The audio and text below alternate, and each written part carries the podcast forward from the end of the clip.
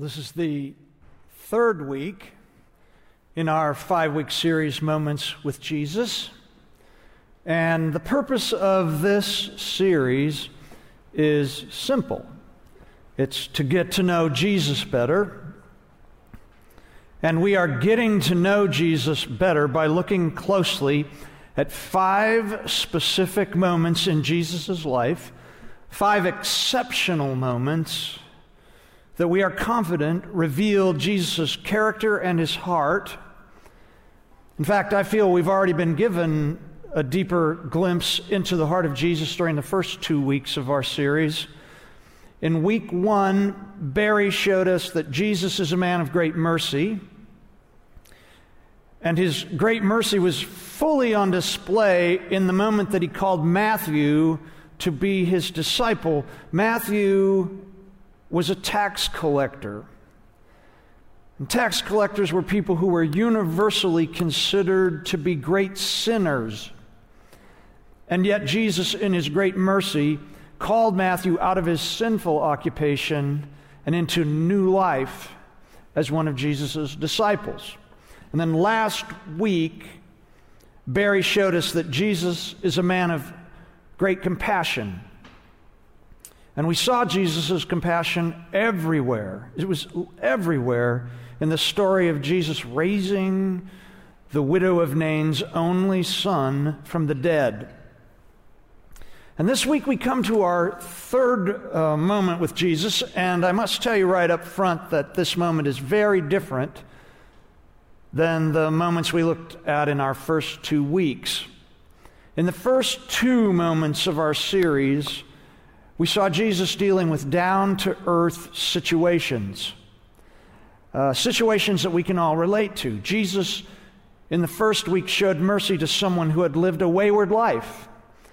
And then the second week, we looked at Jesus offering compassion to someone who had suffered great loss. And these are both situations that we can understand. We all understand the need for mercy and we all understand the need for compassion. But this week we turn to a moment with Jesus that was anything but down to earth, anything but regular life. It's still a moment that reveals a great deal about Jesus' character, but it isn't a moment that many people can relate to immediately. Today, we are looking at a moment that is referred to broadly as the transfiguration of Jesus. And you can tell just by that name that this, that the, that this moment is given, the transfiguration of Jesus, that during this moment, something outside of the ordinary is going to happen. But as out of the ordinary as this moment might have been, three of the four gospel writers, Matthew, Mark, and Luke, all include this on this unusual, out of the ordinary moment in their books about Jesus' life. And the only reason that I think that John, the writer of the fourth gospel, did not include this moment in his gospel is that he'd read the other three gospels. And he knew that they'd done a good job of, des- of describing something he remembered well. And so he said, I'll just leave it to them and I'll just save space on my scroll for other things. Now, today we're primarily going to be looking at Mark's telling of this moment. And I chose Mark for a very specific reason. I had three choices, but I chose Mark, and, and here's the reason why I chose it. We are told by a good number of the early church fathers that Mark spent many years traveling with the Apostle Peter and helping him as his translator. Peter spoke Aramaic, but he traveled throughout the ancient world where most people spoke Greek or Latin. And Mark was a rich boy. He grew up in a family that could train him in these things. And so he traveled alongside Peter for how long we don't know, but the early church fathers said for a long time. And that he translated Peter's Aramaic into Greek and to Latin as Peter would speak. So, what this means is this that Mark's account of the story of Jesus' transfiguration would have come directly from Peter. And as we'll see in a moment, Peter was there. He was an eyewitness. And I felt that if we're going into this out of the ordinary moment, having the report of an eyewitness might be helpful. Now, I will refer to Matthew and Luke's versions of this moment because they include a few details that are important that Mark leaves out. But we will be focusing on Mark's version, and you can find Mark's version on, it's Mark 9, verses 2 to 13. It's on page 837 in our house Bible, I believe. And while you're looking it up, I want to say a couple of things. First, I want to say hey to those of you online. We know you're out there in large numbers.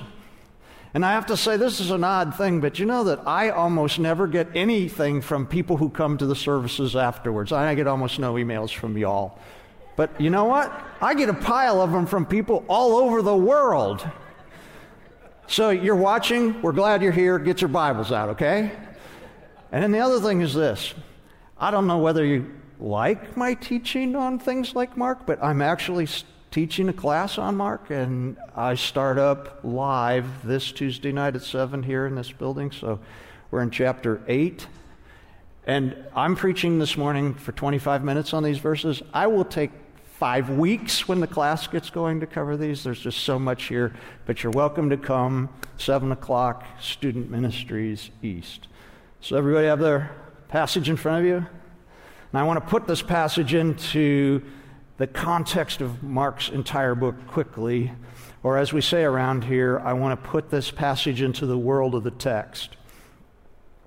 Mark's gospel, at its most basic, is divided into two halves. Two halves. And the first half begins with a story that you may be familiar with. It's when Jesus is asleep in a boat and a big storm comes up and he's and the disciples are worried that the boat is going to be overwhelmed with the water, it's going to sink, and they're all going to drown. And they wake up Jesus, and Jesus wakes up and he looks around and he commands the wind and the waves to settle down. And they do. They do. And well, the, when this happens, all the disciples are stunned and they look at one another and they ask this Who is this man? Who is this man that the wind and the waves obey? Who is this man? And then what happens in the rest of the first half of the book of Mark is that we get story after story. It goes all the way to chapter 8. We get story after story that answers the question who is this man? And in the first half of Mark, we find out that Jesus is a man who has authority over the demons. And he's a man that has power to heal our bodies. He can heal the deaf, and he can even heal the blind. He can even raise us a dead person from the, from the dead and give them life again. He's a man that can multiply food. We find out he can walk on water. Plus, these stories also tell us that Jesus is a man who has the authority to speak on God's behalf, to tell people what they should do on the Sabbath and how they should obey the law. These stories all answer the question who is this man? And the first half of Mark ends when Jesus asks the disciples directly, Who do you say I am? And then Peter answers correctly and says, You are the Christ, the Messiah. The first half of the book ends right there, and then the second half starts up. And what we get is we get amazing story after amazing story that tells us what it means for Jesus to be indeed be the Christ, the Messiah. And today's passage is the first moment in the second half of Mark that shows us what it really means when we say he is the Christ, when we say he is the Messiah. So let's look at verse 2 in chapter 9. It says, Six days later, Peter, Jesus took Peter and James and John and he led them up a high mountain to be alone. Saying that they were going to a high mountain is important. The way that the ancient people perceived things was that God lived in this space above the earth. They thought the world was flat. and that there was a space called sky, and then right above it was a space called, they called it the heavens, plural. And the gods, for most people, lived there, but the Jews believed God lived in this little space. And so they also believed that the higher you got on earth, the closer you were to the space where God lived. This is why ancient people were constantly building towers, because they wanted to get closer to the space where God lived. And they firmly believed that you were far more likely to meet God when you got closer to the space that He lived. And so mountaintops were important to them. In fact, the ancient people often referred to the tops of mountains as, and I find this really funny, the suburbs of heaven. So anytime you see a mention in the Bible of climbing to a mountaintop, it means you should expect something amazing might happen, and it certainly did in this story. Look at what happens. It says, As the men watched, Jesus' appearance was transformed. His clothes became dazzling white, far whiter than any earthly bleach could ever make them. Now, just the sound of the word in Greek that gives us transformed, it's metamorphao. Metamorphao, that's the word that gives us metamorphosis. It just sounds like something amazing is going to happen when you say metamorphao. And it did. Look, it's, it, it's happening to Jesus. And Matthew and Luke both tell us that something more than Jesus' clothing became dazzling. They say that both they both say that his face began to shine like the sun. Like the sun, which by the way is a direct reference to what the Old Testament book of Exodus tells us what happened to Moses' face when Moses was just in the presence of God. His face started to shine. And guess where Moses was when his face began to shine? He was on Mount Sinai. He was on a mountaintop. It goes on to say, then Elijah and Moses appeared and began to talk, began talking with Jesus. Now, no one, I have read tons of commentators, and no one has ever told me or f- explained how they knew this was Moses and Elijah on the mountaintop. I'm thinking, did Jesus introduce them? Did they have name tags? I don't know. It doesn't say. It doesn't say, but all we know is that they did have some inkling and correctly that they were with Moses and Elijah. Now, again, I don't know how they knew who they were, but I do have a theory as to why these two Old Testament figures met with Jesus that day. Now, again, this is Tim Ayers' theory, okay, so take it for what it's worth. The Old Testament is very clear that Elijah did not die. He didn't die. He was taken straight up into the presence of God and he never experienced death. And if you carefully read the last passage of the book of Deuteronomy, the passage that tells us about Moses' death and his burial, it is obvious that these verses were added to Moses' writings that are the book of Deuteronomy sometime later on after Moses was gone to give the book a proper ending.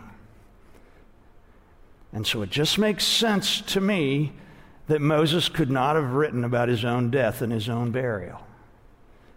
And what I've discovered over time as I've studied is that at this moment, and before for a long time, and after this moment for a long time in the book now, Jewish scholars believed and taught that Moses, like Elijah, did not physically die, but that he was taken up into heaven by God when he got to that mountaintop. No one was there.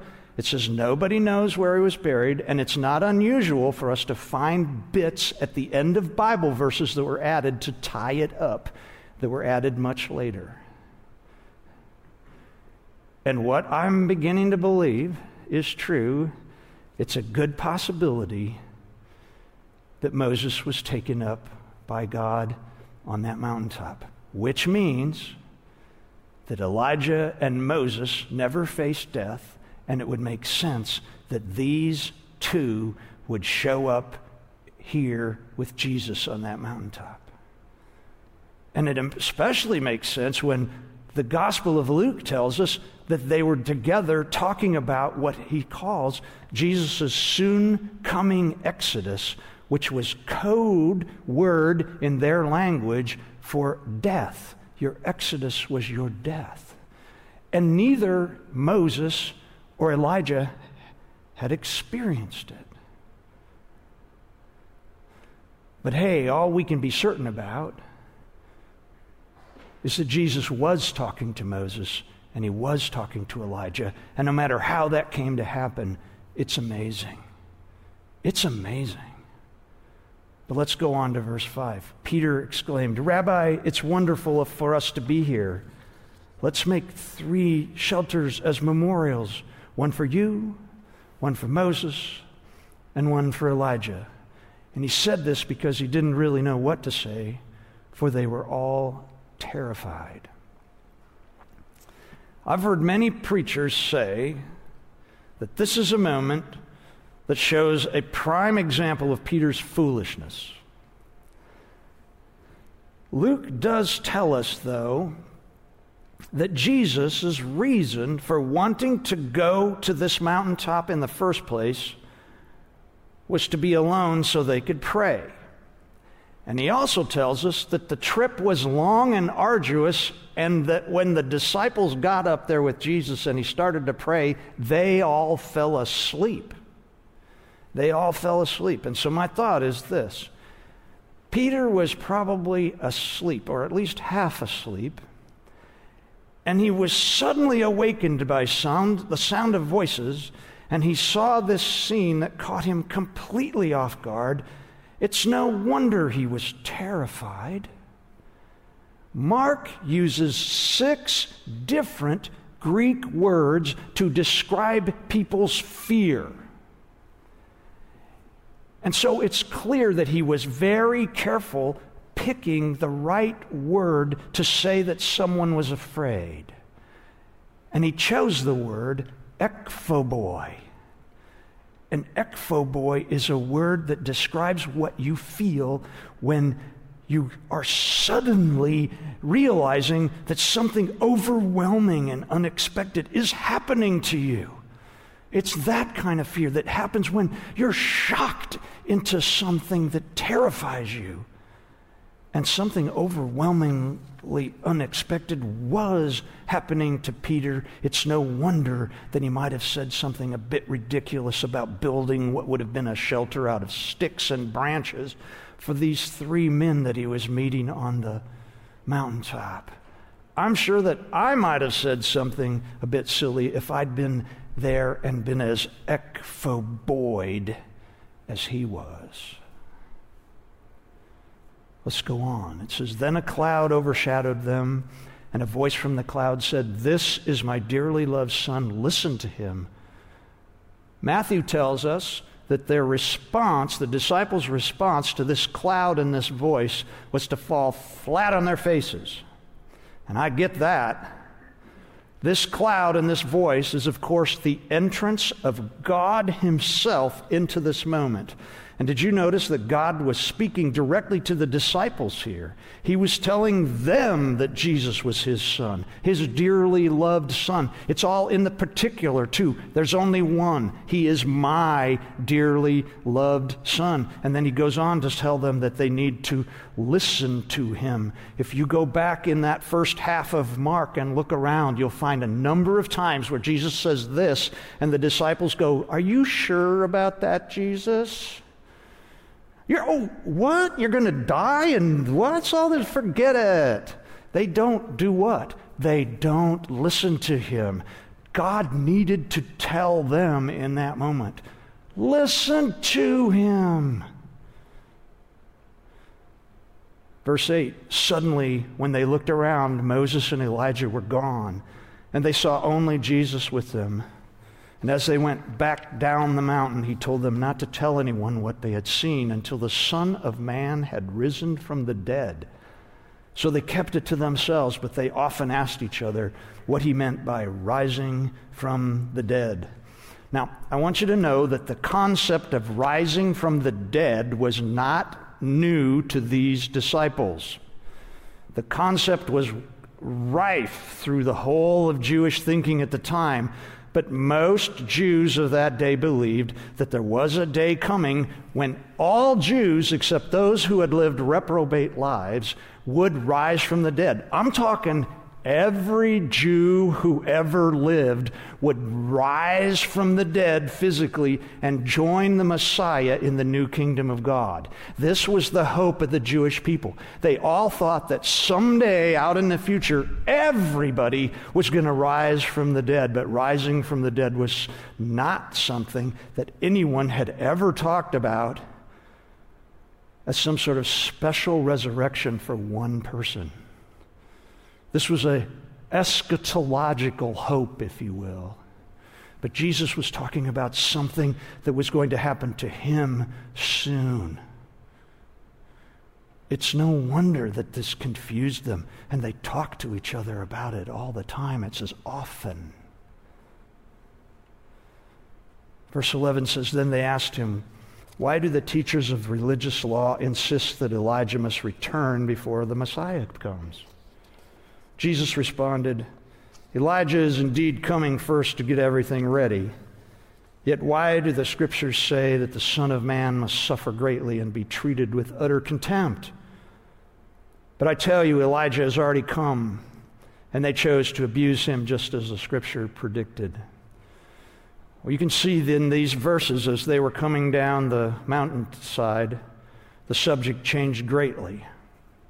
And I've put a lot of additional, or I put some additional information about this last bit on the app. But the truth is that most Jewish people at the time had been taught that Elijah was going to come back first. Remember, he hadn't died.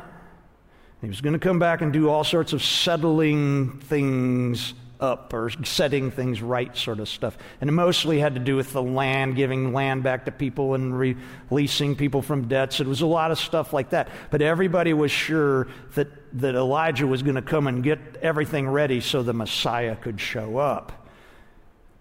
And who had the disciples just seen? Elijah. And I'm sure they were wondering if when he disappeared, if he hadn't started down the mountainside before they did and was going down to start setting things right. They were thinking about this and wondering.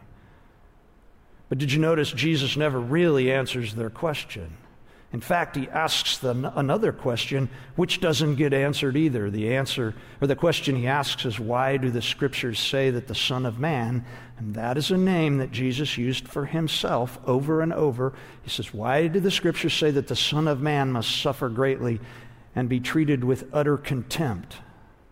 You can tell that Jesus had his soon coming exodus on his mind with that sentence. He knew exactly what was about to happen to him. And he was talking about it with his best friends. And this is where the story ends. Now, first off, I can't imagine how hard it must have been for Peter and James and John to keep this all a secret. It is obvious, though, that the day did come after Jesus had from, risen from the dead when they shared this unusual yet very telling moment with everyone else. Because the story circulated widely, and it could only come from three sources.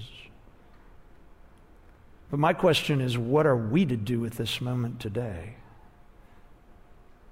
Clearly, this revelation was more than just simply showing us Jesus' heart. It's a moment that tells us what is absolutely real and true about Jesus' identity. What this story tells us is that Jesus is someone who shows us the very glory of God. His radiance in that moment said that he is more than just a man. His radiance, even his clothing being radiant, says he was more than a great prophet like Elijah and Moses. His radiance said that he was even greater than John the Baptist, the man that Jesus was referring to when he said, Elijah has certainly already come. That's who he was talking about, John the Baptist. And you know what Jesus said about John the Baptist in another place? That he was the greatest man who ever lived. And yet, this moment tells us that Jesus was more than that. What the disciples experienced and what we are so fortunate to still have a record of is this revelation of all that Jesus is, has been, is now, and will be for eternity. He is the radiant God in the flesh. And his radiance in that moment said he is the powerful one, the holy one. He is the Son of Man, and he is the very Son of God. And so, just so we don't lose the power of what it is for Jesus to be called the Son of Man, listen to how the prophet Daniel described the Son of Man. He says this As my vision continued that night, I saw someone like a Son of Man coming with the clouds of heaven. I just want to stop for a second. When we run into something that says coming with the clouds or coming on the clouds in the Bible, it is not talking about the white puffy things in the air. What it is talking about is he's coming not down, but at you. And the clouds are the dust that's created by the chariots and the horses and the soldiers who are all behind him in support of him. Jesus, this shows the Son of Man coming what? With the armies of heaven. And it says, and he approached the Ancient One. That is a very well known name for the God of the universe. He approached God and was led into his presence. He was given authority, honor, and sovereignty over all the nations of the world so that people of every race and nation and language would obey him. His rule is eternal, it will never end, his kingdom will never be destroyed. This is who Jesus was shown to be by his sudden metamorpho. His dazzling robe and his face shining like the sun said, This is the dearly loved Son of God. And he is the one who's been given authority and honor and sovereignty over all the nations of the world. And all I can say is, my goodness. My goodness. Wow. My goodness. I've been thinking about something as I've been preparing for this message. And I'm starting to think that calling this passage the Transfiguration may be the wrong title for this mountain topic mountaintop moment with Jesus? Here's why. I'm thinking that Jesus' true transfiguration, the greatest moment of his metamorpho, happened in Bethlehem. This is when he was fully transformed into something new. That moment when he entered the world, he, he left behind all that we see in this story, all of his true nature as the Son of God, and he took on a different nature. He was truly transformed in Bethlehem from the God through whom all things in the universe were made into a lowly human being, a man with flesh and blood and feelings and sorrows and pains, just like all of us. This was the greatest transformation. This was the greatest transfiguration. And yet, as the other four stories in our Moments with Jesus series will tell us, this man still reflected the very character of God. He is still merciful and compassionate. And as we'll see in the coming weeks, he's still safe. And he is a gracious refuge for all who long to see healing and justice in their lives. And so, again, what do we do with this moment? Well, for me, this moment tells me that I must never forget that when the disciples confronted the reality of who Jesus is, they fell flat on their faces. I must never, ever take Jesus as just my buddy. The fact that he even wants to have anything to do with me is a humbling reality. I must never underestimate who this man is. And yet, this moment also tells me and you that we've been given the privilege of boldly speaking to Jesus and calling him our brother. That's humbling. That's humbling. And yet, it is what Jesus longs for us to do. He wants us to speak boldly to him and to call him our brother. This moment with Jesus tells me that yes, he is the Christ. Yes, he is the Messiah, the Son of God. But he loves each one of us dearly. And he longs for us to tell our, our needy world around us that our brother and our Lord is merciful and he's compassionate and he's gracious and he's loving and he longs to bring great metamorphao into the lives of every person on the planet. That's what this moment with Jesus tells me. Let's pray. Father, thank you for the great truth of this passage. The fact that there is a moment in real life where you showed three of your best friends the truth about who you are. And I am thankful that someday we will all stand with you and see that ourselves. That our faith in what you have done through your exodus and your resurrection gives us life as we would never have known without you. Thank you for your great love for us and for all that you have done for us, Lord, I pray. In Jesus' name, amen. Take a moment. Close your eyes. Picture yourself as James in the story of the transfiguration of Jesus. Imagine these events through his eyes. Your brother John awakens you out of a deep sleep sometime before the sunrise. He shakes your arm. Wake up, James. Jesus is getting ready to leave. Don't you remember that he asked Peter and the two of us to join him for a day of prayer on the top of Mount Tabor? You spring up, throw on your robe and sandals, and quickly join Jesus, Peter, and John for the long, difficult climb to the top of the highest mountain in the area. As you are climbing, you ask your brother if he knows what Jesus wants to pray about once you reach the summit. I don't, but it must be important. It turns out to be a long and difficult climb, and all three of you are very tired to the bone by the time Jesus begins praying. You are so tired that you drift off to sleep, but something awakens you.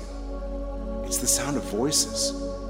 You open your eyes, look in Jesus' direction, and you are overwhelmed by what you see. Jesus' robe has become dazzling white, and his face is shining, shining as if it's the sun. Plus, two men have appeared out of nowhere and are talking to Jesus. And somehow, you know in your heart that these aren't just any two men. Somehow, you know that these men are Moses and Elijah, and they are talking to Jesus about his soon to happen exodus. Suddenly, Peter, in his fear, blurts out, Rabbi, it's wonderful for us to be here. Let's make three shelters as memorials one for you, one for Moses, and one for Elijah. But before you can stop Peter from making a complete fool of himself, a cloud suddenly covers the entire top of the mountain, terrifying you even more, and you fall face down to the ground. And a thundering voice speaks out of the cloud directly to you and Peter and your brother. This is my dearly loved son. Listen to him. Then, as quickly as it all began, it's all over. No cloud, no Moses and Elijah, no transformed Jesus. There's nothing but silence as you continue to lie on the ground. Then you feel Jesus' gentle hand on your shoulder and hear him say, Get up. Don't be afraid. Let's go back down and join the others. And as you begin your descent, Jesus adds, Don't tell anyone what you've seen until the Son of Man has risen from the dead. All you can think about is how hard it will be to keep this secret. You have had an overwhelming moment with Jesus. You've seen his radiant face. You've listened to him have a conversation with Moses and Elijah. You've heard him say that he would rise from the dead. And you can't help but wonder about all this. You're sure that Jesus must be more than a rabbi. He must be, he must be, as the voice so clearly said, the Son of God.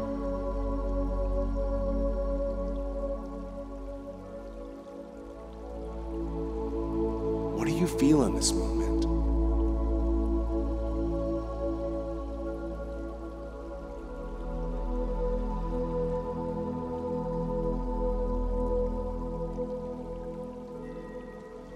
Do you think your understanding of Jesus has ever been too limited?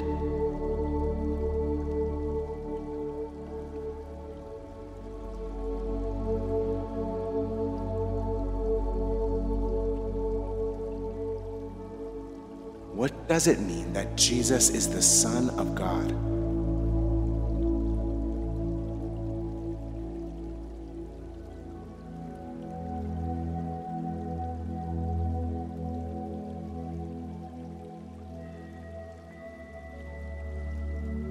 How do you feel as you think about the power and holiness of our Messiah?